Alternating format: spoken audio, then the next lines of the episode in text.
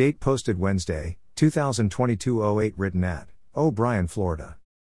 Scripture from 2 Corinthians 6 16 18 translation. New Living Translation, NLT Bible text, 16, We are the temple of the living God.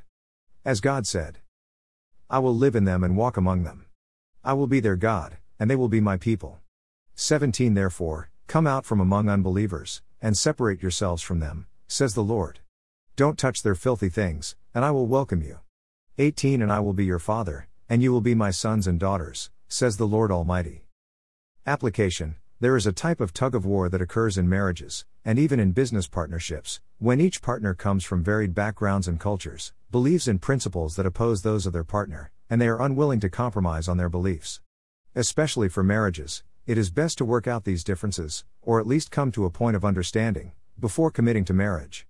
The exact same thing happens when we surrender lordship of our lives to the Lord Jesus. We approach Christendom after having lived a life where anything goes and is encouraged. Fortunately, God in His infinite wisdom, knew that we were not good at handling complete freedom of choice, because He saw the overcrowding of our prisons, the abusive relationships, the lack of love and respect shown one to another, and our total disregard for our Maker. So, God provided us His book of instruction, better known as the Bible. Our lesson today is just the tip of the iceberg when it comes to God's instruction, for we can find in His Word answers to all of life's questions, and direction in all of life's dilemmas. Besides the reminders of God's infinite love, and the power and wisdom of the Creator of this whole world, the next most important thing to remember is that God placed His Holy Spirit to live in us and to be a constant reminder of the God we serve. Wherever we go, the Holy Spirit goes with us. Whatever we say, the Holy Spirit hears us and encourages us towards an attitude of Jesus Christ. So, when we try to partner up with an unbeliever, we are placing the Holy Spirit into an awkward situation, for He is God, and He will not stand for Satan's tactics and sinful attitudes. Furthermore, shouldn't we expect the Holy Spirit to be extremely upset when we move in a direction completely opposed to what He was assigned to lead us towards? Can you imagine how you would feel if you saw your child heading into a very disturbing, evil, and compromising situation that totally opposes everything you ever taught them? Friends, our verses today demands that we come out from the world and its evil practices. If the world sees nothing distinctive in you and in your righteous behavior, then it may be time to have a little talk with Jesus and ask Him to again point out your faults and shortcomings as His child.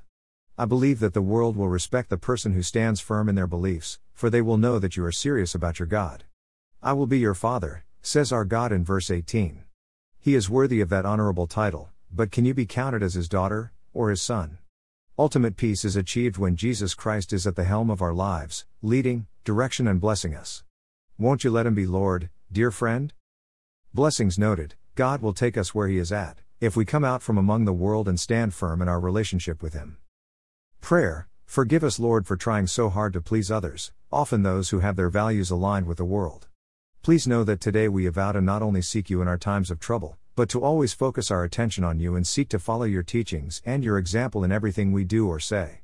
Please continue to support us as we separate ourselves from the world and stand firm on the solid rock, Jesus our Lord. Forgive us, Lord, for the times we have tried to relax our guard in an effort to be accepted by the world. This has gained us nothing but heartaches, and we regret our weaknesses and lack of effort to remain strong in our faith. Please be our strength and our everyday guide to live just like you exampled before us, so that others will see and hear you and believe in you as their Savior and Lord. Amen. Footnote There are two more pages on my blog that will provide you with additional information, one of them being to know Jesus. If you have been challenged to make a decision today after reading this devotional, please click on the above page, or speak with a local Bible teaching pastor, or contact me at nuggetsfromgodsword at outlook.com. Please allow someone to pray with you and give you help and or encouragement as you begin or continue your walk with Jesus. Words underlined in my blog might indicate a link to a song that came to mind as I wrote the devotional. Feel free to click on the link and listen as you continue to read or pray. If this devotional was forwarded to you and you would like to see more, please go to Nuggets from God's Word and read more, or you may freely subscribe for a daily email conveniently containing each day's devotional. You may also visit me on Spotify and listen to Nuggets while you're out and about. I would encourage you to find a church home nearby your home, and attend as frequently as you could. Get to know God, and allow His people to encourage and strengthen you in your Christian walk, while making every effort to be a blessing to them.